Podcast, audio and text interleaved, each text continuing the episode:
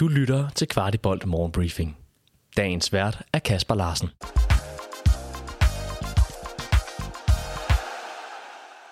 Vi er Checks, et online-bureau i midten af København, og vi kan hjælpe alle virksomheder i hele Danmark, der stiller krav til deres online-resultater.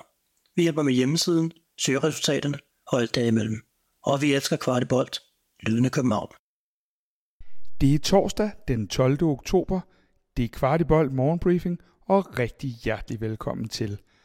Der er stille på tierne i disse dage. FC København har rigtig mange spillere spredt over hele verden, og kun få spillere er tilbage. Vi har Elias Jelert med det danske A-landshold, vi har Valdemar Lund med U21-landsholdet, men hvor Elias skal forberede sig til to opgør, har Lund kun en enkelt kamp med de unge U21-drenge. Brødrene Højlund, Theo Sander og Thomas Jørgensen er med de lidt yngre, nemlig med U19-landsholdet. De er under lidt varmere himmelstrøg, da begge deres kampe spilles i Marbella i Spanien. Ellers har vi Dennis Vavro, Victor Claesson, Birger Meling, Odi Oskarsson samt Elias Ajuri med deres nationale mandskaber. Og netop Elias Jelert, han tager godt med selvtillid med ind i landsholdstruppen efter en flot kamp i Aarhus, der blev belønnet med en tur på rundens hold i Superligaen. Det som den eneste FC København-spiller efter søndagens 1-1-kamp mod AGF.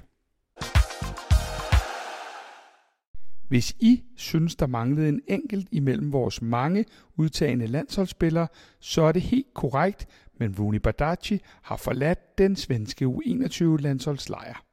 Det svenske fodboldforbund fortæller, at Rooney mærkede lidt, og at man derfor ingen chancer tager. Og med tanke på det program, der venter FC København den kommende måned, er det bestemt rart, hvis en eventuel skade allerede nu kan tages i opløbet, da der er brug for alle mand efter pausen. Denne sommer skrev Abdul Darami kontrakt med FC København. Og ja, han er lillebror til Mohamed Darami. Tipsbladet har været i landsholdslejren og spurgt Mo ind til det hele.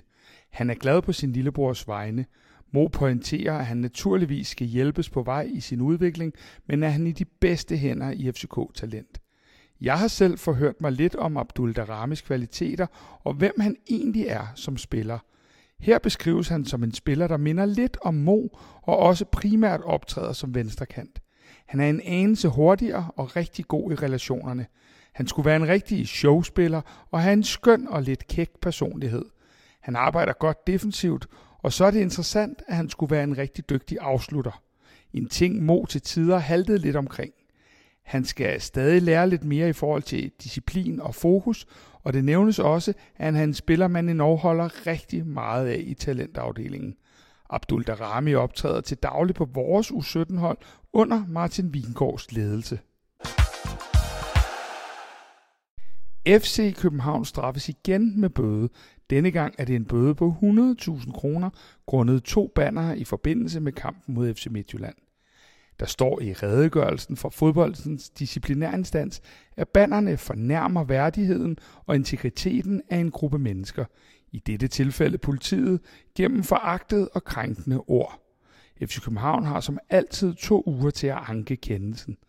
Også efter pokalkampen mod Lysang er FC København tildelt en bøde. Denne på 50.000 kroner, og dette i forhold til såvel brug af pyroteknik samt bannere. I vores nedtakt i søndags påpegede vi de mange mål scoret kort efter udskiftninger fra FC København. Det har vi dykket lidt længere ned i, og vil i morgendagens morgenbriefing belyse nærmere. Der er nemlig nogle lidt skøre og skæve bemærkninger til de data, vi har fundet frem. Du kan lytte til nedtakten der, hvor du normalt hører podcast, og få en idé om de mange mål, der er scoret mod FC København, kort efter at vi har justeret på holdet via indskiftninger. Men lad os lige slutte af med en positiv nyhed. FC København og Røde Kors har indgået en aftale om et samarbejde. Røde Kors kommer blandt andet med til FC Københavns julearrangement, ligesom der skal samles fodboldtøj ind til dem, der har brug for det.